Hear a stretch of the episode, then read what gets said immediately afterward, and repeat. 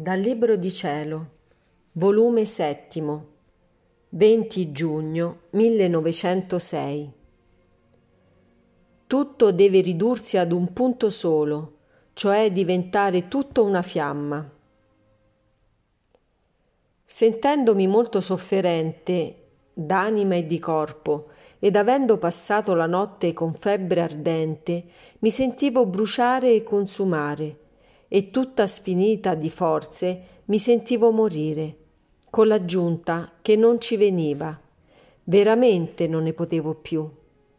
Onde, dopo molto, mi son sentita uscire fuori di me stessa e vedevo nostro Signore dentro d'una luce grandissima e me stessa tutta inchiodata, anche le più piccole particelle delle mie membra sicché non erano le sole mani e i piedi come altre volte, ma ognuno delle mie ossa teneva il suo chiodo conficcato dentro. Oh, quanti dolori acerbi io sentivo! Ad ogni minimo moto mi sentivo lacerare da quei chiodi e venivo meno.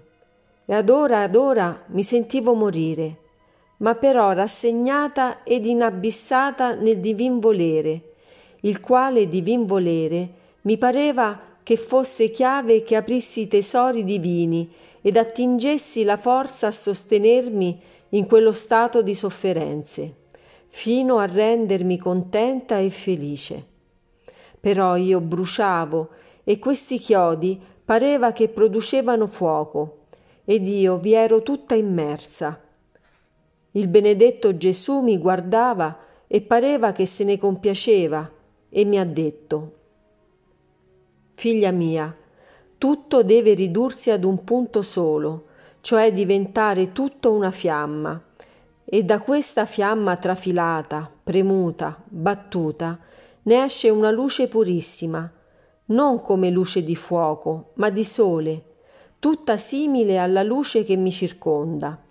E l'anima, diventata luce, non può stare lontana dalla luce divina anzi la mia luce l'assorbe in se stessa e la trasporta in cielo.